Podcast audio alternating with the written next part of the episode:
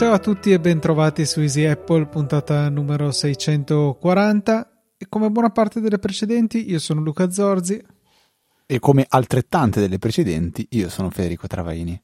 E come moltissime delle precedenti, abbiamo dei donatori che sono Carlo Fedeli, Daniele Corsi, Davide Tinti, Luca V, Nicola Gabriele D, Marco Fossa, Andrea Mannarella, Michele Olivieri e Claudio Schifanella che hanno deciso di supportarci con una loro donazione singolo ricorrente con eh, Satispay, con Apple Pay, con eh, PayPal, con vari metodi di pagamento che loro hanno potuto selezionare nella lista che c'è eh, sul sito easypodcast.it nella sezione supportaci. E grazie a queste fantastiche donazioni noi abbiamo potuto spendere e espandere durante questo Black Friday, vero? Assolutamente no, vero? No. no, a parte gli scherzi, diciamo una cosa, velo- prima una cosa velocissima, abbiamo spedito i pacchi per chi ha vinto premi. il contest, esatto, due li abbiamo spediti, eh, ci manca uh, ancora una persona che ci faccia sapere quali sono i suoi contatti, quindi per favore, please, se stai ascoltando ancora... Moreno Scalco. Fai, batti un colpo, non so come si dice, eh, pingaci, manda un ping, come si dice così, può, può andare bene. ok. Va bene, dai, no, Black Friday, allora, cioè Black Friday ormai è praticamente... Mh, mm, una cosa eterna perché dura tantissimo. E, um, hai, hai, comprato qualcosa? C'è qualcosa che stavi seguendo? Ehm, qualcosa che stai aspettando che vada in sconto, che non è ancora in sconto? Raccontami. Ma guarda, no, in realtà avevo un solo obiettivo principale eh, che ho già comprato perché è già andato in sconto. Volevo un Echo Show da 5 pollici perché probabilmente ne avevo già parlato eh, in qualche puntata fa ho installato un videocitofono Reolink, eh, quello citofono smart, diciamo, eh, Reolink Doorbell e, e, ho preso chiaramente la versione PoE, quella alimentata e connessa tramite Ethernet, l'unica connessione accettabile anche per il videocitofono e diciamo che trovavo un po' limitante però il fatto di poter vedere solamente sul telefono eh, quando qualcuno suonava la porta. Ecco quindi che ho pensato a questo dispositivo che andava a sostituire una, un Eco Plus che avevo già nella stessa posizione dove sono andato a installarlo su un mobile a fianco della porta d'ingresso.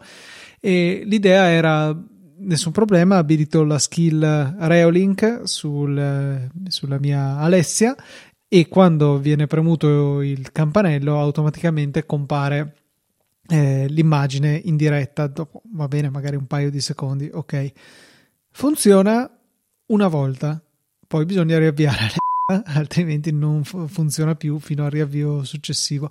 Diciamo che la skill di Reolink non è esattamente una delle migliori che, che ho visto e, e, che ho utilizzato, però niente paura, mi è venuto in soccorso un software che eseguo sul mio server domestico che si chiama Scripted, scritto con la Y che oltre a esporre le mie videocamere e anche citofono compreso su HomeKit, eh, mi ha dato la possibilità anche di esporle ad Alessia con la skill dedicata e questo funziona direi il 100% del tempo che è molto meglio dell'1% del tempo. Quindi proprio quando viene premuto il pulsante del campanello mi, mi si apre in automatico eh, la skill di scripted e dopo un secondo, dopo direi no, due o tre secondi ecco, più o meno, mi appare la ripresa del citofono e posso premere un pulsante sul, sull'Echo Show per abilitare il microfono, altrimenti sì, sarebbe come una chiamata coatta. Ma no, devo fare un po' come in un citofono normale, rispondere alla chiamata di chi è all'esterno funziona molto bene. Eh, però ecco. Vedo, eh, che una delle, vedo che una delle novità di questa generazione è audio migliorato con voci più nitide e bassi più profondi. Sull'audio posso anche dirti probabilmente sì. Però i microfoni sono un po' deficitari, cioè rispetto all'Eco Plus che avevo prima, eh, la capacità di ascoltarmi è, è peggiorata, tant'è che spesso eh, lo uso per impostare un timer perché è visibile anche dalla zona cucina, diciamo, e succede che mi risponde dal piano di sopra un l'Eco Plus che prima era lì in cucina e che adesso è in bagno al piano di sopra e, eppure sente meglio di quello che è a pochi metri di distanza. Quindi eh, un passo avanti e mezzo indietro per questo eco rispetto al precedente. E altra cosa che mi urta è che non riesco a fare in modo che in automatico eh, lui vada sempre a fare un po' da cornice foto digitale visualizzando le foto che ho caricato su Amazon Photos e ho collezionato in un album che voglio che girino sempre questo lo fa, ma se vai ad abilitare la cornice fotografica a mano ogni volta. Sta lì, boh, credo anche qualche ora, ma poi il giorno dopo lo trovo sempre che è ritornato all'orologio o comunque alle varie informazioni della schermata home che è possibile configurare. Invece io vorrei tanto che di base lui avesse le foto che girano e poi eventualmente mi fosse data la possibilità di, eh, di vedere dell'altro. Però tant'è, eh, comunque ecco, scontato a 55 o 50, sì, 55, 55, euro, 55. Eh, è un buon acquisto, devo dire. Ma eh, non hai controllato se con Home Assistant puoi fare qualche, qualche cosa per far partire la cornice digitale? Non ho controllato da, da verificare.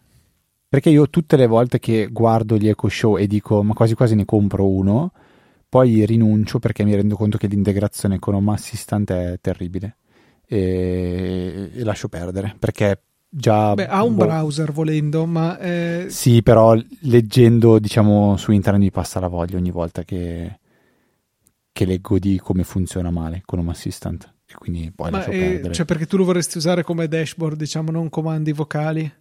Potrebbe essere bello averlo qualche volta come, come dashboard, perché se usare i comandi vocali ho già tutti gli altri Amazon Echo in casa che funzionano bene e comunque adesso Home Assistant sta spingendo tantissimo sul portare un'integrazione ehm, locale de, de, della, della voce che comunque io sto seguendo da vicino, non ho ancora sperimentato perché è ancora troppo troppo troppo immatura, però cavolo nel momento in cui magari uno può installare anche sulla propria rete locale integrando con Home Assistant un qualche LLM e avere una conversazione quindi con un LLM in maniera diciamo molto simile a quella di, ehm, di, di, di, di ChatGPT Voice che tra l'altro non so se ho raccontato che lo usavo in Francia. Sai che ho un vuoto di memoria?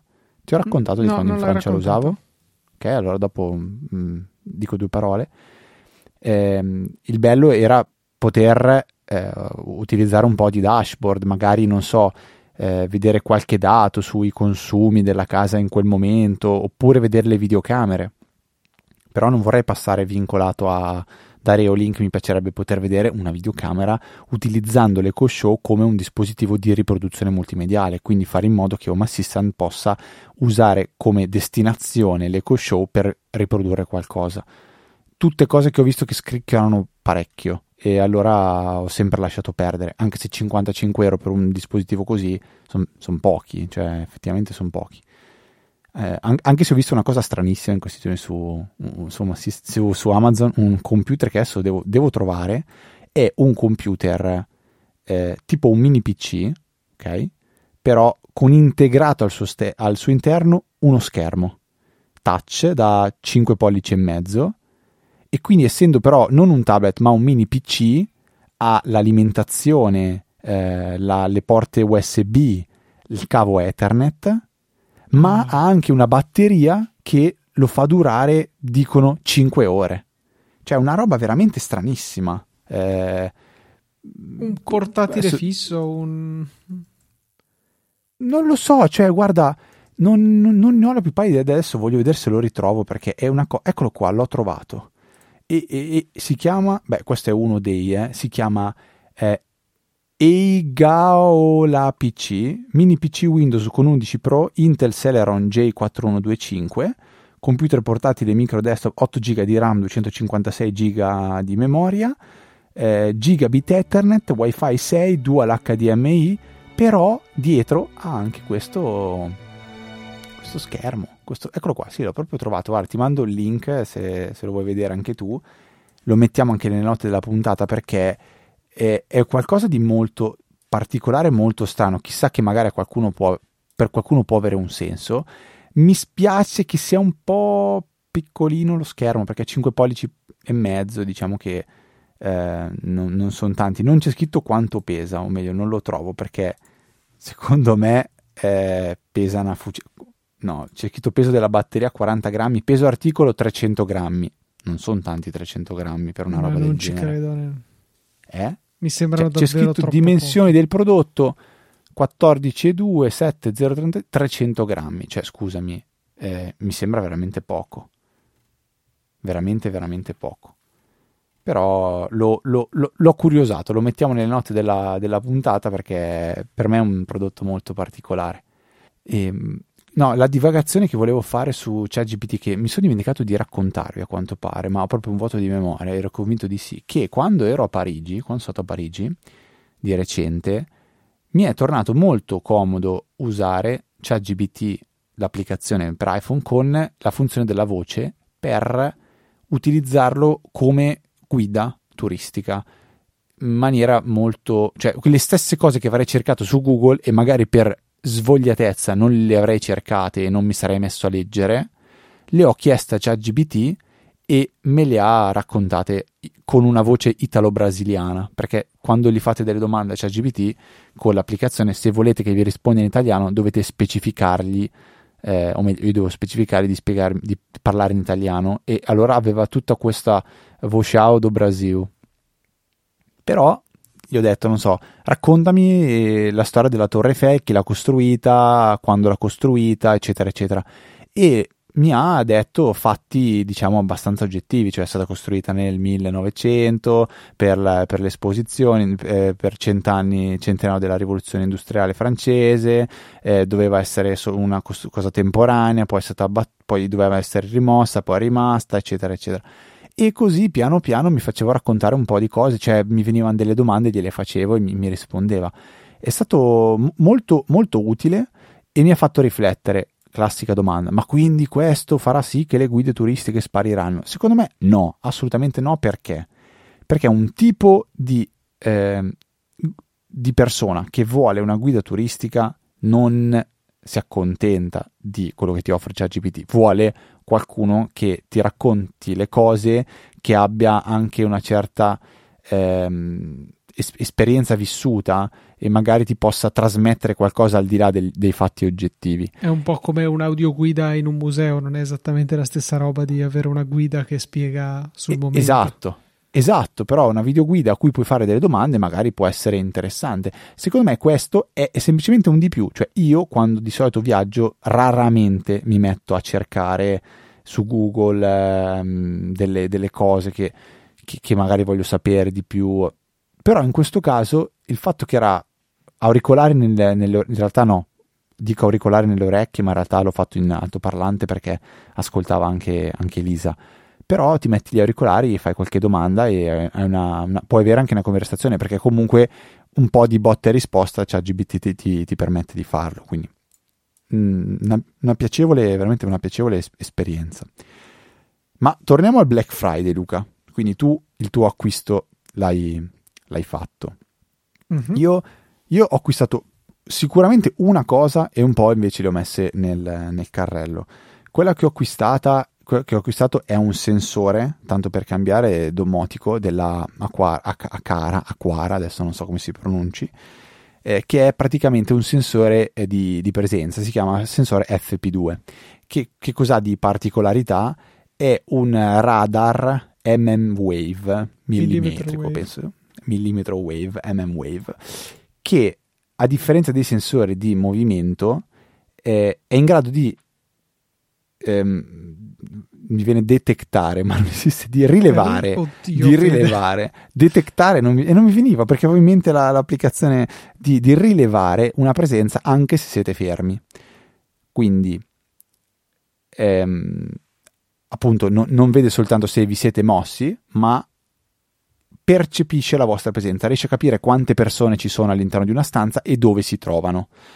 Può essere utile per tutto quello che ha a che fare con la domotica e per capire se una stanza ha all'interno qualcuno. Dal banale antifurto, quindi un sensore che capisce se c'è qualcuno all'interno della stanza e può fare da antifurto, eh, quindi sicuramente mh, direi più evoluto di quei sensori di, di, di, movimento e basta che ci sono eh, qua e là E, oppure, per esempio, una utilità che uso io è per capire se all'interno di una stanza c'è ancora qualcuno e ha senso mantenere le luci accese.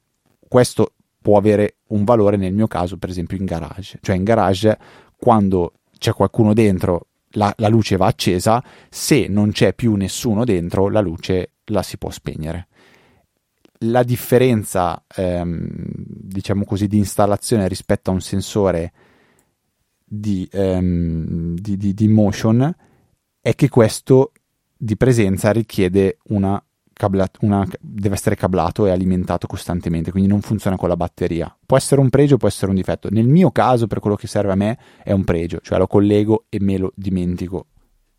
Punto. Mentre gli altri c'è il discorso della batteria che può consumare più o meno Ve lo consiglio perché? Perché per giocare con la domotica è sempre bello, ma eh, si integra con Home Assistant. Quindi quando installate il sensore con l'applicazione dell'Aquara, vi viene siete obbligati a metterlo in Home Assistant, che è una, una, cosa che a me personalmente dà molto fastidio, perché io lo aggiungo a Home Assistant tramite... Eh, scusate, ho sbagliato a parlare di Home Assistant, volevo dire HomeKit, cancellate tutto si integra nativamente con HomeKit, quindi anche se non avete Home Assistant lo potete utilizzare con l'iPhone, con l'iPad, con l'applicazione HomeKit per fare anche trigger eventuali di, di automazioni. Ecco. Eh, a me dà un po' fastidio perché durante il setup io ero obbligato a configurarlo con HomeKit anche se non volevo farlo perché io lo faccio tramite Home Assistant. E costa 70 euro attualmente, quindi di certo non, non è regalato eh, prezzo pieno invece sono 83 euro, quindi un meno 16% che vai, ce, lo facciamo, ce lo facciamo bastare. Poi in realtà la cosa che sto, sto monitorando, ce ne sono un paio, le, le elenco al volo. Uno è un, um, adesso mi sta sfuggendo il nome, è un sistema di retroilluminazione LED per, televiso- per i televisori che utilizza anche una videocamera da installare, una mini videocamera da installare sulla TV ed è in grado di ehm, illuminare i LED che circondano la televisione con gli stessi colori che vengono proiettati sulla TV, in modo quasi da estendere, eh, ampliare la, la luce e i colori che la TV sta trasmettendo in quel momento. Perché mi sono fermato ad acquistarlo nonostante sia andato in offerta? È perché quando guardi i video promozionali o le dimostrazioni, ovviamente eh, fanno vedere sempre scene piene di colori pazzeschi e quindi l'effetto è, eh, ti cattura. Poi nella realtà ti rendi conto che quando guardi la maggior parte delle serie tv o la maggior parte di, di film, magari ci sono momenti in cui cioè, sono dei dialoghi o sono delle scene magari molto più calme, con colori magari neutri e quindi alla fine l'effetto finale non è chissà cosa. Può avere un gran senso magari se si, se si gioca tanto con la TV, quindi con i videogiochi è molto più probabile che i colori siano più sgargianti, accese e brillanti. Quindi Philips questo lo lasciamo. Aveva qualcosa di integrato, se non sbaglio, nelle televisioni anni fa. Ambilight si chiama. Sì, no, allora so che ce ne sono diversi. Io quello che guardavo era il Nanolith 4D. Ecco, adesso proprio mi è venuto in mente il Nanolith 4D che era in offerta a circa 40, eh, 80 euro, mentre ne costa normalmente più di 100. Quindi questo me lo sono me lo sono per ora tenuto lì nel cassetto, non, non, so, non sono ancora pronto per, per, acquistarlo. Quello che mi sta tentando da morire è il eh, mio eh, Mini Plus, che Luca a te mh, mm, penso che non interesserà mai nella vita, ma è una mini, mini console, una specie di piccolo Game Boy che sta spopolando negli ultimi mesi perché ha un sistema operativo, diciamo, ehm, che si chiama Onion e sembra essere fatto proprio veramente tanto tanto bene. Il dispositivo ha wifi, ha su praticamente Linux ed è facilissimo poi da utilizzare e installare sopra una quantità di giochi infiniti, cioè si parla veramente di migliaia di giochi che si possono installare e tutti ne parlano bene perché è ehm, ergonomica, la batteria dura, be- dura, tanto, lo schermo è buono, eh, la facilità di utilizzo è elevata, cioè si può giocare anche in multiplayer e costa su Amazon 80-90 euro, su AliExpress lo trovate anche a 45-50 euro, quindi un risparmio importante a discapito ovviamente dei tempi di consegna. Quindi Poi non mio... sono così male eh, su, su, AliExpress, se c'è eh, la consegna in 10 giorni, in 15 giorni, arriva davvero in, in, poco tempo. A me il mio record è stato appena più di una settimana finora. Davvero? Beh, sì. allora quindi ci si può ragionare su, su, AliExpress. Mettiamo anche il link eh, su AliExpress, poi uno decide. Su AliExpress non abbiamo un link affiliato, quindi. Sì, sì, no, ce no, l'abbiamo in realtà, ce l'ho. Ma questo, questo non lo sapevo, lo scopro adesso soltanto. Quindi questo è un dispositivo veramente, veramente che mi sta tentando, anche solo per smanettarci, poi sapendo però che non avrò modo di, di, di giocare. E concludo con l'ultimo dispositivo che in realtà l'abbiamo scoperto più o meno scoperto, diciamo, insieme, io e te Luca, che è eh, lo, lo Zima Board, che è in, a tutti gli effetti un, un, Raspberry, quindi un mini computerino che monta Linux.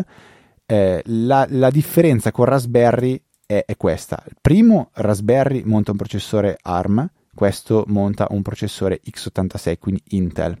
Cosa significa? Significa che con questo dispositivo avrete una compatibilità con programmi molto più ampia per quello che è il, poi il concreto, diciamo. Quindi, per esempio, i famosi Docker di cui noi parliamo, i container di Docker, ne troverete sicuramente di più che riescono a girare su questo dispositivo. Non ha nessun tipo di eh, raffreddamento attivo, quindi non ha ventole, è un, quindi è un altro grande vantaggio secondo me perché averlo in casa un Raspberry comunque con la ventola fa rumore, mentre questo è totalmente ehm, silenzioso.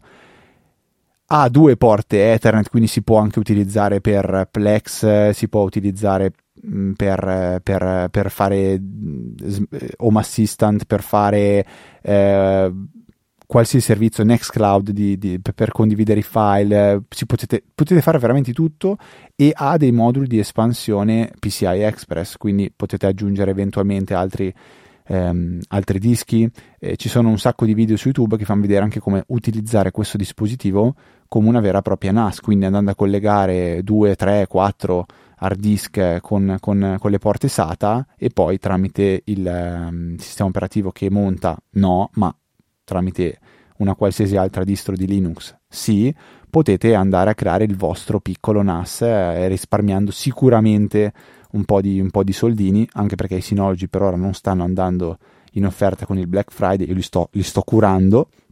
Quindi se avete voglia di giocare, smanettare e eh, per qualche motivo non, non, volete acquistare un Raspberry, magari proprio per questo motivo di differenza di processore, ecco questo Zima board esiste in due versioni da eh, 8 GB di RAM oppure da 4 GB di RAM ai prezzi di 260 euro e eh, 180 euro mi sembra quello, quello, quello, con soltanto 4 GB di RAM.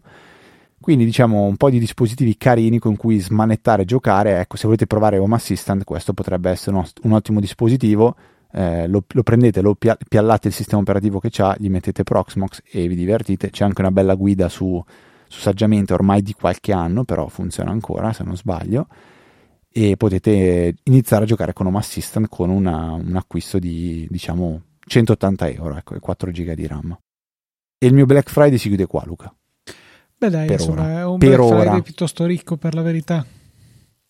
Ma per ora, diciamo, ricco di, di idee e di, di, di carrelli, di, concretizzazione per ora niente. Ho comprato le gocciole, c'erano in offerta le gocciole, c'era un pacco da 12 gocciole a 2 euro a, a pacchetto, contro i solitamente costano 2,90, quindi un bello sconto, solo che arriveranno tipo 14 dicembre, una roba del genere. Io, vabbè, resisterò senza gocciole fino a fino a metà dicembre. Però, beh, a parte Io sono team paste frolle e balocco, quindi abbiamo. Davvero? Sì, sì, sì. Io voglio sentire la goccia di cioccolato, quindi in alternativa mangio i biscotti dell'S lunga, quelli a forma di rombo, di, mi sembra che sia tipo grano saraceno, e gocce di cioccolato, quelli sono molto buoni anche quelli. Ok, dai, andiamo oltre e volevo tornare a parlare di un argomento eh, che in realtà è vecchio perché si tratta del precedente evento Apple in cui hanno presentato i, i nuovi MacBook Pro, i processori M3 in generale. E volevo eh, parlare con un attimino con te dell'ultima scritta che è apparsa a fine, eh, a fine evento, cioè girato con iPhone 15 Pro Max. E direi che sicuramente nessuno di noi si è accorto che la qualità video fosse diversa da quella a cui ci ha abituato Apple con i soliti eventi, quindi eh, tutto bellissimo, grande qualità sia del video che in generale della produzione, insomma un, un evento sempre di, di, grande livello.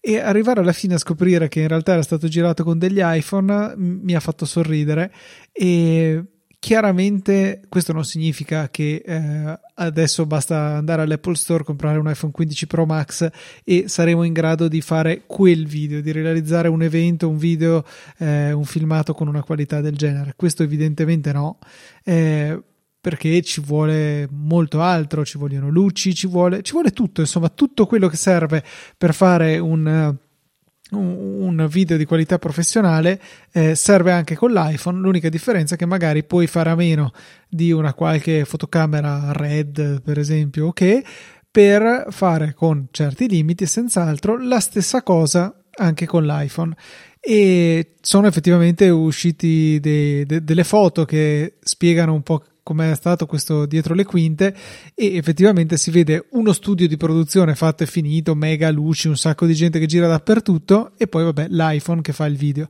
Quindi questo eh, qualcuno l'ha interpretato come ecco vedi in realtà è pubblicità ingannevole perché guarda che po' di studio che ci ha voluto per riuscire a fare eh, un video di questa qualità.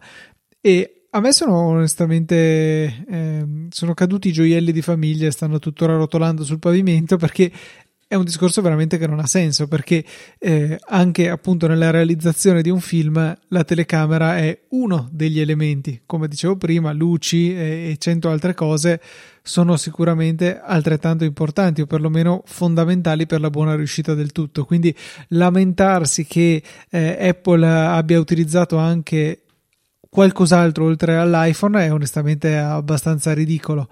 Eh, però il risultato finale è veramente di una qualità eccelsa e ci fa rendere conto insomma del livello a cui sono arrivati almeno sulla ripresa video con un dispositivo che eh, è tascabile letteralmente e che se paragonato magari ad altre telecamere non ha neanche poi un costo fuori di testa. Sì iPhone 15 Pro Max è sicuramente costoso ma se paragonato magari ad altre telecamere non è poi così costoso. È chiaro che poi se andiamo a prendere una Red, vabbè, evidentemente costerà di più, però si può arrivare a ben altri livelli eh, di, di, definizione. Però, insomma, ripeto, rimane un qualche cosa di, di molto interessante, secondo me.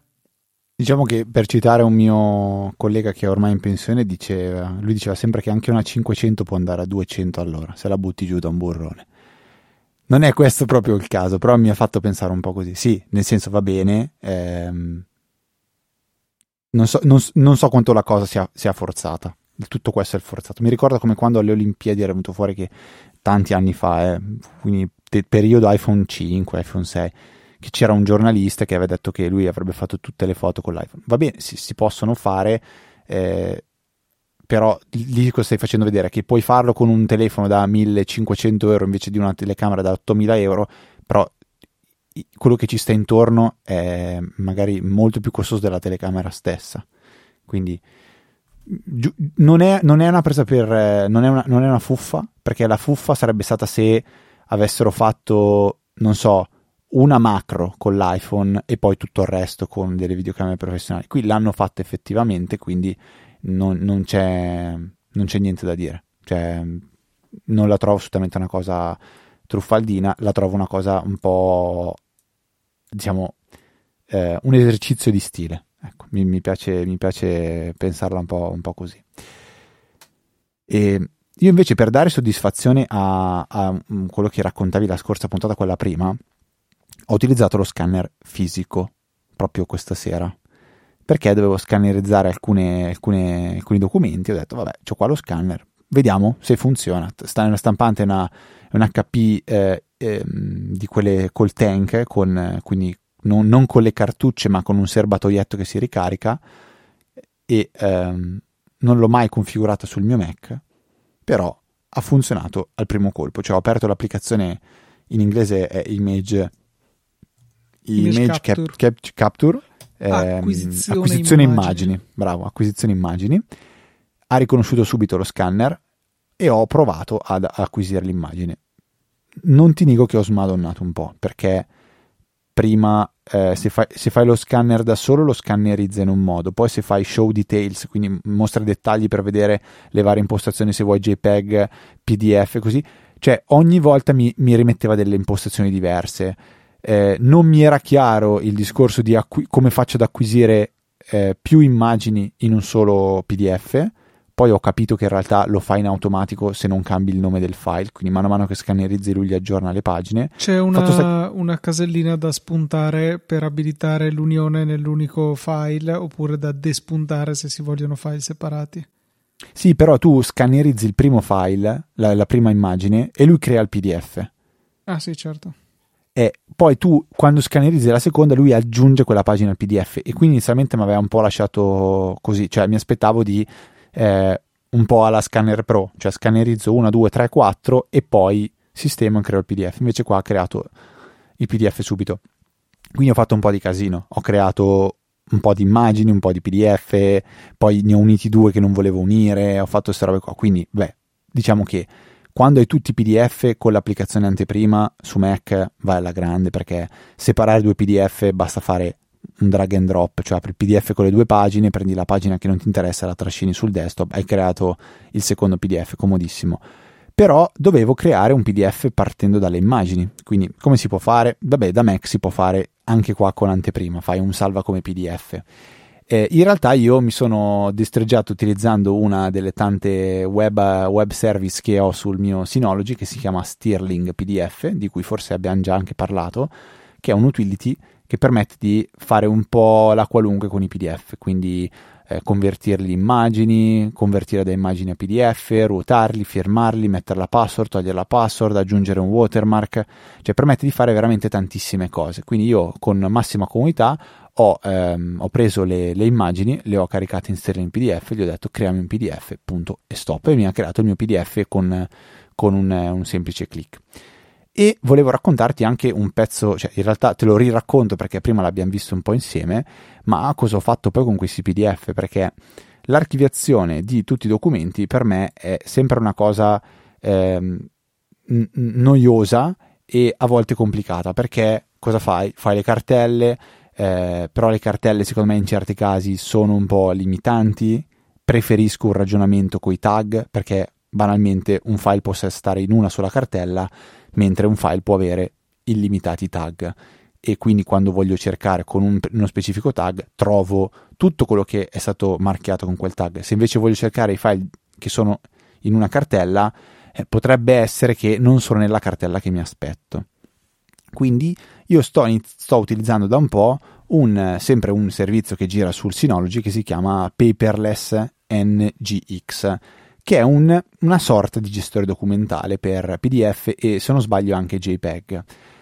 Come funziona? Funziona che io prendo i PDF e li, li sbatto dentro questo, questo, servizio che è accessibile su, su, un, su, un, qualsiasi browser dentro la mia rete, li sbatto dentro, dentro questa applicazione Viene fatta l'analisi del file, viene fatto un OCR, vengono recuperati i dati eh, che si riescono a recuperare, per esempio la data in cui è stato creato questo file o la data che è indicata all'interno del file, vengono utilizzati per popolare dei, dei metadati di ogni, singolo, di ogni singolo file. Dopodiché eh, è possibile, come, come già ho anticipato, dargli dei tag, dire che tipo di documento sono e l'applicazione è in grado anche di capire da sola che documenti sono, può farlo o in auto learning oppure si danno dei parametri, quindi non so, nel momento in cui ci sono scritte certe cose significa che è un documento di questo tipo.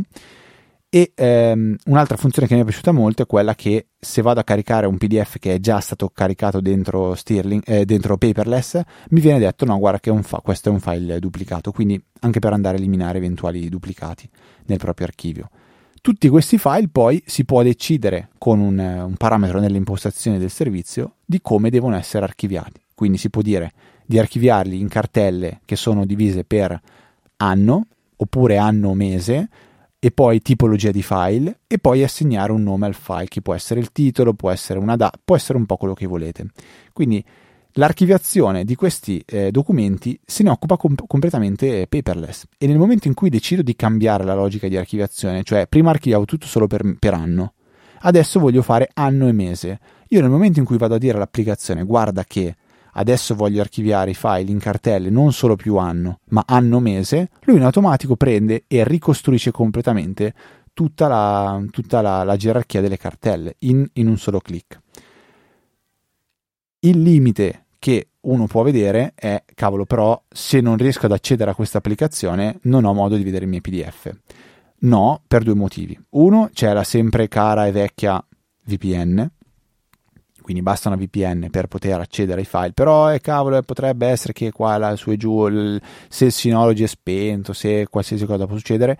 No, perché voi potete tramite sempre Synology tenere questa cartella di archivio eh, di, di, paperless sincronizzata con Google Drive, con eh, Nextcloud, con qualsiasi altro servizio che volete, a parte iCloud Drive, e qui poi Luca adesso ci darà la sua, e a quel punto avrete i file sin- sia su paperless che si, si occuperà di archiviarli e li avrete anche su un qualsiasi altro servizio di cloud storage. Potete fare una sincronizzazione in tempo reale, potete farla fare soltanto ogni ora o durante la notte e avete i vostri PDF tro- trovabili tranquillamente accessibili da anche al di fuori del vostro, del vostro Synology.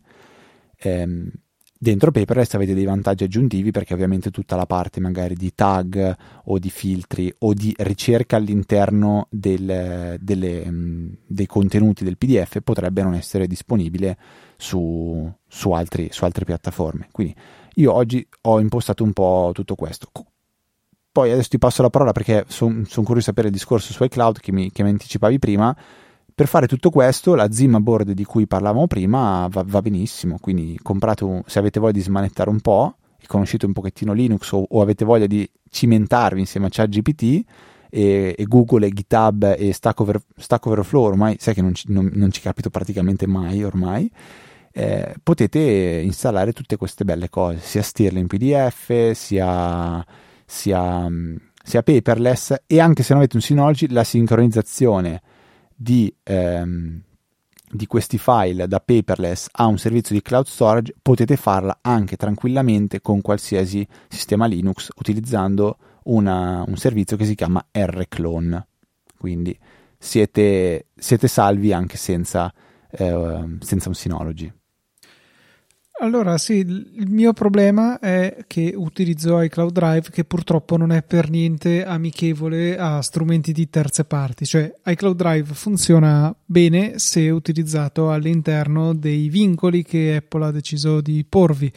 Il primo vincolo è di utilizzarlo da macOS, da iOS, eventualmente da web, ma è evidente che non hanno molta voglia che voi lo facciate e poi c'è anche la possibilità di avere il client per Windows che onestamente non ho mai nemmeno voluto provare.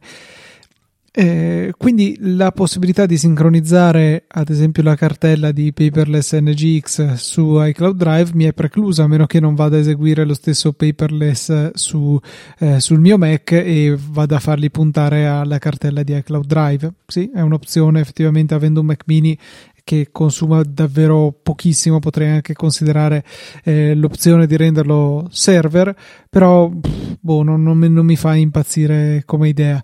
Per ora io mi accontento di organizzare in maniera eh, ragionata le, i miei documenti e l'organizzazione principale poi alla fine è data dal nome, nel senso che sì, è importante l'architettura delle cartelle, ma poi nella maggior parte dei casi vado a, tramite la ricerca a individuare il file che mi serve. E l'utilizzo di iCloud Drive si porta un altro grandissimo vantaggio, e cioè che è tutto disponibile anche da iOS, anche in mobilità, direttamente cercando da Spotlight. Non più tardi dell'altro giorno un mio collega mi ha detto ma com'è possibile che tu trovi sempre tutto sul telefono in pochissimo tempo? Beh, A perché sono abbastanza organizzato, ho i file chiamati in maniera sensibile e li salvo con una certa diligenza, ma B perché uso iCloud Drive e quindi sull'iPhone è tutto facilmente raggiungibile e questo per me continua ad avere più valore rispetto alle capacità organizzative del tutto interessanti perché prima eh, dovete sapere che Fede mi ha fatto una piccola panoramica mostrandomi alcune delle funzioni di questo, di questo servizio in diretta, cioè proprio sulla sua installazione, però per me rimane comunque il fatto che eh, preferisco avere l'accessibilità rapidissima da iOS rispetto a ulteriori funzioni di organizzazione che non sono certo andrei effettivamente ad utilizzare. È un peccato che comunque iCloud Drive manchi di, questi, davvero, di davvero queste integrazioni, sì. perché anche, anche, Synology non ha la possibilità di integrarsi bene con Cloud Drive. No, penso che non ce l'abbia affatto. Sì, sì, eh, no, non ce l'ha. Eh, ho detto non, non, integrarsi bene, nel senso che eh, non so se magari tramite qualche maniera strana lo si può fare, cioè della serie utilizzo un Mac mini come, come ponte. Cioè, mm, sincronizzo sulla carta da, da da, da, Synology in qualche modo vado a prendere la cartella, eh, la metto sulla cartella del, del, Mac mini e il Mac mini sincronizza su iCloud Drive. Cioè in maniera nativa, semplice e pulita non, non, si può fare ed è un po', un po', un peccato secondo me. Non c'è neanche WebDAV, giusto? No, no, no, no. Eh, se ci fosse quello, sai, si, si, fa. Mille modi ci sarebbero, però appunto è proprio evidente che Apple non ha la volontà di rendere accessibile iCloud Drive fuori dal suo ecosistema. È un peccato, un po' anche qualcosa che, che manca su, eh, su promemoria, cioè la possibilità di aggiungere facilmente de, da qualsiasi altro strumento farebbe comodo, cioè io per riuscire ad aggiungere da Alessia al, alla lista della spesa sui promemoria devo fare un giro che, che che è assurdo che non dovrei fare, però eh, era l'unico che mi rendeva possibile poi raggiungere il mio obiettivo. È un vero peccato, cioè eh, Apple tiene molto molto molto strette a sé le sue tecnologie e, e certe non sono poi chissà che vantaggio competitivo, cioè non, se magari posso credere che soprattutto negli Stati Uniti dove è totalmente l'applicazione dominante in molti non passino ad Android perché sono legati a doppio filo con iMessage non penso che ci sia nessuno che eh, rimane su iOS per l'applicazione promemoria ecco sicuramente un'applicazione buona ma non, eh, non certo sufficiente a convincersi a rimanere in una piattaforma. Comunque ecco be- bella bella idea paperless NGX mm, cattiva idea che Apple non, non, apra un pochettino iCloud Drive, ma possiamo stare qui a discuterne finché vogliamo, non succederà mai. Quello che invece succederà con iOS 17.2 è l'apertura anche al mercato italiano su iOS, su iPhone, de- alla possibilità di utilizzare il voice over WiFi o WiFi calling che dir si voglia sarebbe dire la possibilità di inviare e ricevere chiamate con diciamo, il, pros- il, proprio numero di cellulare attraverso la rete internet, cosa che è estremamente utile qualora la ricezione della rete cellulare non sia ottimale, cosa che per esempio succede tutto, in tutto il piano terra di casa mia. E sono qui che conto i giorni, faccio le crocette sul calendario in attesa di iOS 17.2 perché eh, Wind e Team supportano appunto questa, eh, questa, funzionalità, però solamente a partire da iOS 17.2 attualmente in beta. Avevo perfino valutato di eh, aggiornare alla beta, poi ho detto vabbè ho resistito finora col telefono che funziona male al piano terra, posso resistere ancora un po' a aspettare iOS 17.2, però è una cosa veramente che attendevo con ansia e sono molto molto contento di poter sfruttare.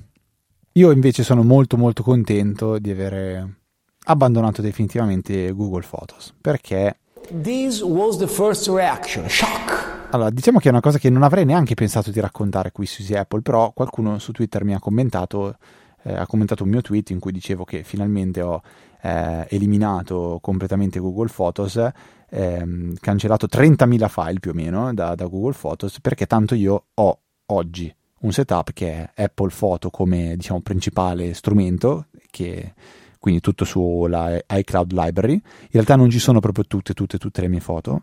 E poi ho Synology Photos come, come backup, che a sua volta quindi ha una strategia di backup assolutamente super mega ridondante, speriamo. E come eh, alternativo software per andare a eh, guardare eh, le foto ho Image, che è un'altra di quelle eh, belle applicazioni eh, ho fatto vedere anche te, se non sbaglio, Luca, qualche, qualche settimana fa. Ne hanno parlato e... anche su Self Hosted, uno dei miei podcast preferiti. Ma io non conoscevo di un podcast che si chiama Self Photoset, quindi da domani devo ascoltarlo. Hanno anche e... nell'ultima puntata intervistato proprio eh, l'autore di, eh, de- dell'applicazione. Ah, wow, wow, wow, allora volentierissimo perché Image è un'applicazione che sta veramente facendo una rampa di evoluzione mostruosa, vuole essere un Google Photos locale. Cosa significa essere un Google Photos locale? Significa avere ricon- un riconoscimento, per esempio, de- dei volti degli oggetti spaventoso. Cioè io ho ehm, caricato, diciamo, Image gira sempre sul Synology, è un, è, un, è un, altro servizio che gira su Docker e ehm, può funzionare come strumento di backup delle foto. Quindi una volta che voi lo configurate potete tramite l'applicazione nativa che c'è di Image per iPhone e per Android dire ok, eh, configuro il mio server, utilizzalo come, come, backup e in automatico viene fatto l'upload delle foto sul vostro server e, e quindi eh, l'eventuale, eh, non l'eventuale, il backup delle foto. Io non lo uso in questa maniera, cioè il backup delle foto lo fa l'applicazione di Synology Photos perché non lo so, non l'ho ancora capito, però perché ho iniziato così vado avanti così. E su Image ho impostato che ehm, viene letta la cartella dove eh, Synology Photos fa il backup delle foto e quindi in sola lettura Image eh, mh, processa tutta la mia libreria e crea, ehm, crea tutti i vari metadati ehm, suoi, quindi senza però duplicare le foto, quindi ho solo una copia delle foto che viene usata da due librerie, Synology Photos e Image. Ho caricato, sempre parlando di, di, di, della, della, Francia, di Parigi, io ho provato a dire a Image fammi vedere le foto fatte a Parigi. Facile, giusto? Cioè, geolocalizzazione, foto di Parigi. Complicato. Gli ho detto fammi vedere le foto della Tour Eiffel. Io ho scritto soltanto Tour Eiffel e lui mi ha fatto vedere solo le foto che ho fatto a Parigi in cui compariva la Tour Eiffel per me già questo è, mm, porca miseria. Sul riconoscimento dei volti fa paura, cioè prende delle foto di gente che eh, magari è passata, so, la foto di Luca Zorzi a 6 anni e la foto di Luca Zorzi a 30, non è proprio semplice capire che erano la stessa persona, neanche me, ma neanche voi. Cioè, Image ce la fa. Prende la foto di Luca di 6 anni e lui dice: Guarda, è, è, è lui, è, è, Luca Zorzi anche quando ne ha 30. Questa cosa è veramente eh, per me in, impressionante. E, e, quindi mi sono reso conto che questo, mh, mm, questo, questo mi, mi, poteva slegare completamente da, da, Google Photos, che per me era una cosa che ormai sì c'era, era automatica, per me era comodo recuperare le foto da, da, Google Photo quando mi servivano dal computer del lavoro, però vale la pena avere tutte le proprie foto e parliamo magari di 40 giga, 30-40 giga di foto eh, e video su Google Photo, sapendo che purtroppo loro non è che si comportano molto bene eh, solo per ogni tanto andarle a recuperare dal computer del lavoro, ma assolutamente no. Esistono mille altri servizi per poter andare a recuperare le foto. Posso usare Snapdrop per passarmi dall'iPhone al computer in tutta comodità, o posso andare dal mio computer di Windows tramite, ehm, tramite una, una, o la VPN o reverse proxy o qualcosa, vado a recuperarmi le foto direttamente dal mio server e ho le mie foto eh, solo, solo per me. Il trigger di questo mia, di questa cosa è stato un video che vi metto nelle note della puntata. Cioè un canale YouTube che eh, di recente ho iniziato a seguire che si chiama Morro Linux, non so se conosci Luca, mm-hmm.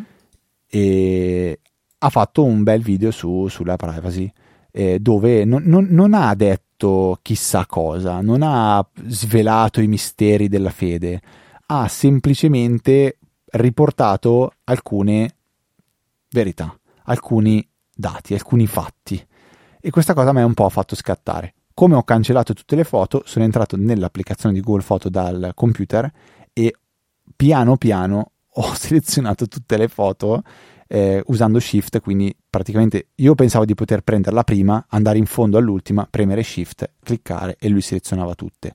No, dovevo farne un tot alla volta, cioè che non vuol dire che non ho potuto selezionare 40 foto in un colpo solo, ma semplicemente non riusciva a fare eh, da 1 a 40.000. Ho dovuto fare, non so, ipotizzando uno, poi selezionarne 500, poi altre 500, poi altre finché non sono arrivato a 40.000, ho cliccato il cancella, è stato lì una decina di minuti a cancellare tutto, ho svuotato il cestino, ho recuperato tutto lo spazio e ho, ho pulito tutto, penso, spero ipoteticamente.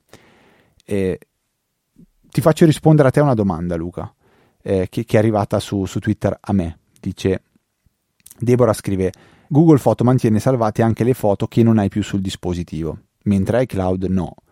Eh, io ho come principale iCloud, ma un secondo backup l'ho su Google Foto anche per questo. Vero, no? Tutto sommato è vero. Cioè, Deborah dice: se tu cancelli una, una foto da, da, da, foto, la cancelli anche da iCloud Library. Sì, se è una cancelli... sincronizzazione, non è un backup o esatto. una, un sottoinsieme di quello che c'è sul cloud. Quello che c'è sull'applicazione foto su iOS o su Mac è quello che è disponibile su iCloud, non c'è, non c'è via di mezzo. Così è come è stato progettato il servizio e bene, prendere o lasciare. Sì, esatto, cioè eh, io diciamo che inizialmente come le ho risposto perché non avevo capito la sua affermazione e lei dice certo è per questo che secondo me quello di iCloud non può essere chiamato backup, questo infatti assolutamente eh, può essere utile se uno non vuole utilizzare altri servizi come fa il nostro amico Filippo Pigarella, eh, fare il backup della libreria di, ehm, di, di, di foto, quindi per esempio tramite Arc o tramite il Synology fare il backup della, della libreria. Tu lo fai? Immagino di sì. Certo che sì. Lo faccio Bene. sia su Time Machine che tramite Arc sul, sul mio NAS. E se ti capita di andare a recuperare una singola foto, riesci a farlo senza problemi? Cioè, vai. È da morire. Come la, tro- come la trovi la foto? Appunto.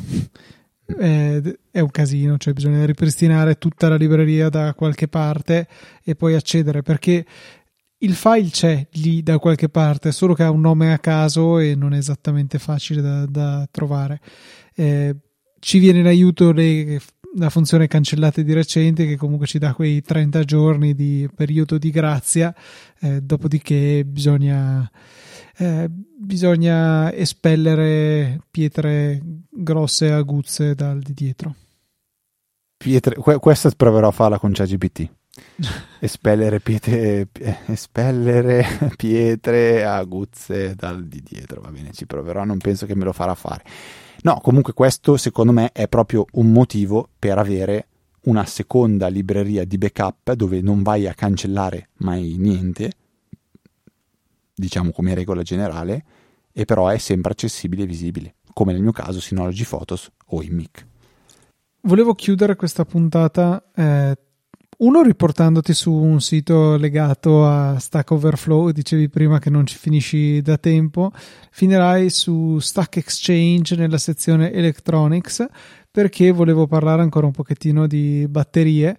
Eh, la, la, puntata scorsa avevo citato qualche funzione dei nuovi iPhone 15 e una di queste era la possibilità di limitare all'80% la carica della batteria e in questo, in questo post che vi invito a leggere non è molto lungo si parla dell'effetto della limitazione della capacità della batteria in termini della, dell'allungamento della vita utile eh, del, della batteria stessa. Cioè, se io la carico non al 100%, ma all'80, al 70, al 60, quanto in più mi dura questa batteria?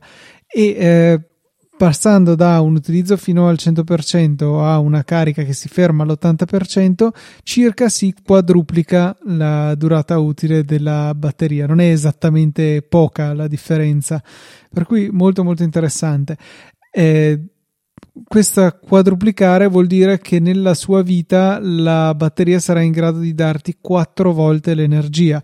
Però c'è anche un rovescio della medaglia da pensare, e cioè che praticamente ci condanniamo a continuare a caricare il dispositivo. Da un lato è vero che durerà di più la batteria, ma dall'altro ci mettiamo fin da subito a continuare a caricarlo di frequente in modo da tenerlo in, quella, in quello stato ideale eh, tra so, il 30 e l'80%. Quindi di fatto abbiamo mezza batteria da giocarci, quindi siamo sempre lì a ricaricare. Quindi sì, sicuramente ci portiamo a casa una maggiore durata, una maggiore vita utile della batteria, però eh, invece che soffrire nell'ultima parte di vita della batteria in cui dura davvero poco, continuiamo a soffrire per tutta la sua vita perché dobbiamo continuare a caricare. Magari è comodo perché abbiamo, non lo so, in ufficio la possibilità di mh, mm, caricare il telefono a casa pure e non ci serve normalmente tutta la capacità che offre, però di sicuro eh, diventa un pochettino più scomodo, però dati molto interessanti. Eh, lasciamo chiaramente il link a questo post nelle note della puntata e Fede mi sembra il momento di ricordare per l'ennesima volta Battery University dove si può imparare molto di più, eh, molto molto molto di più sul, sulle batterie, su come funzionano, come gestirle, che tutto quello che veramente avrete sempre voluto sapere sulle batterie a litio lo trovate su Battery University. Sì, è uno di quei link che periodicamente, ciclicamente tornano su, nelle nostre note della puntata. Met- lo metteremo anche in questa e è da tantissimo che non ci vado sopra, ma penso che perché ormai le cose le ho imparate, le ho capite tra Tesla, iPhone e tutto il resto, diciamo che ormai è così che ci si deve comportare, è così che, che, che, che, si fa, poi nel limite del, del, del possibile, ovviamente, perché sai, non avendo un iPhone 15 non possiamo ancora limitare la, la carica della batteria all'80%. Si potrebbe fare con Home Assistant facendo in modo che quando la batteria è collegata all'80% l'iPhone deve essere collegato a un caricatore che è tramite, non so, una presa tipo uno Shelly che quindi si può spegnere e allora fare una regola che quando la carica dell'iPhone supera l'80% Home Assistant spegne la presa di corrente quindi l'iPhone non viene più caricato però a quel punto lì però a quel punto inizia a spegnersi l'iPhone, cioè inizia a scaricarsi. Ok, pochissimo, però non, non sta mantenendo la carica all'80%. Non lo so, sono tutte queste vabbè, cose che si potrebbero risolvere molto semplicemente, tipo togliere, eh, togliere, la riga di codice che c'è scritto if iPhone 15 or iPhone 15 Pro. Una roba tipo, eh. Penso che ci sia una cosa del genere scritta nel software. E vabbè, mh, mm, accettiamo questa cosa, questa cosa qua. Va bene Luca, non so se c'è altro che vogliamo raccontare in questa puntata ricca di pietre, aguzze e già ti dico che ho un'immagine.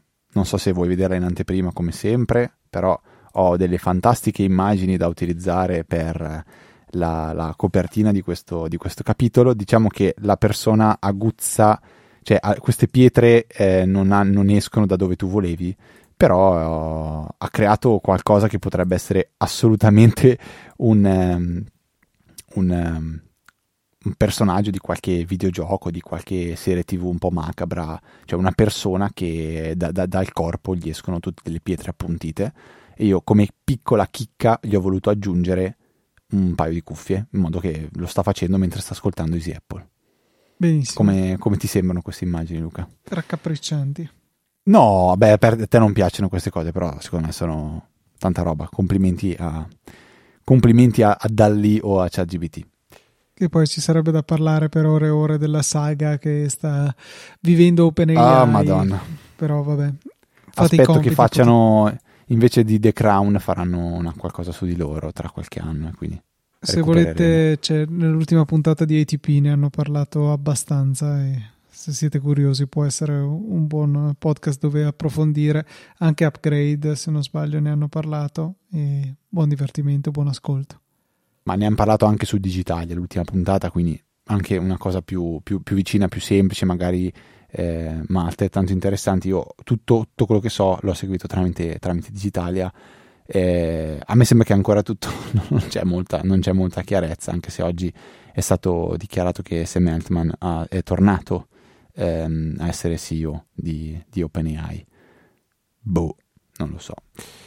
Va bene Luca, ricordiamo i nostri contatti, eh, ma prima di tutto ricordiamo anche che è possibile supportare il nostro lavoro tramite tanti metodi.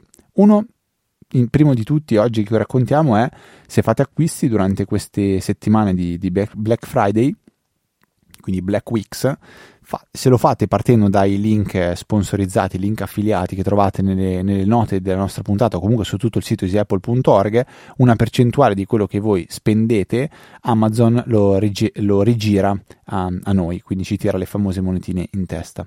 Alternativamente, se volete essere molto più diretti, potete farlo tramite delle donazioni con Satispay, con Apple Pay oppure con PayPal. Se volete invece eh, essere mh, supportivi e supportanti non pecuniamente ma in maniera molto più filosofica potete farlo lasciando delle recensioni su Apple Podcast. Noi come segno di ringraziamento sia che doniate sia che lasciate una recensione vi nomineremo nella prossima puntata Se volete scriverci, entrare in contatto con noi, farci delle segnalazioni, magari c'è qualche prodotto che, di cui volete sapere qualcosa in più, oppure volete segnalarcelo, applicazione qualsiasi cosa essa sia, lo potete fare scrivendo a info-easyapple.org o in alternativa potete entrare nella EasyChat su Telegram e stare con noi restare con noi durante tutta la settimana.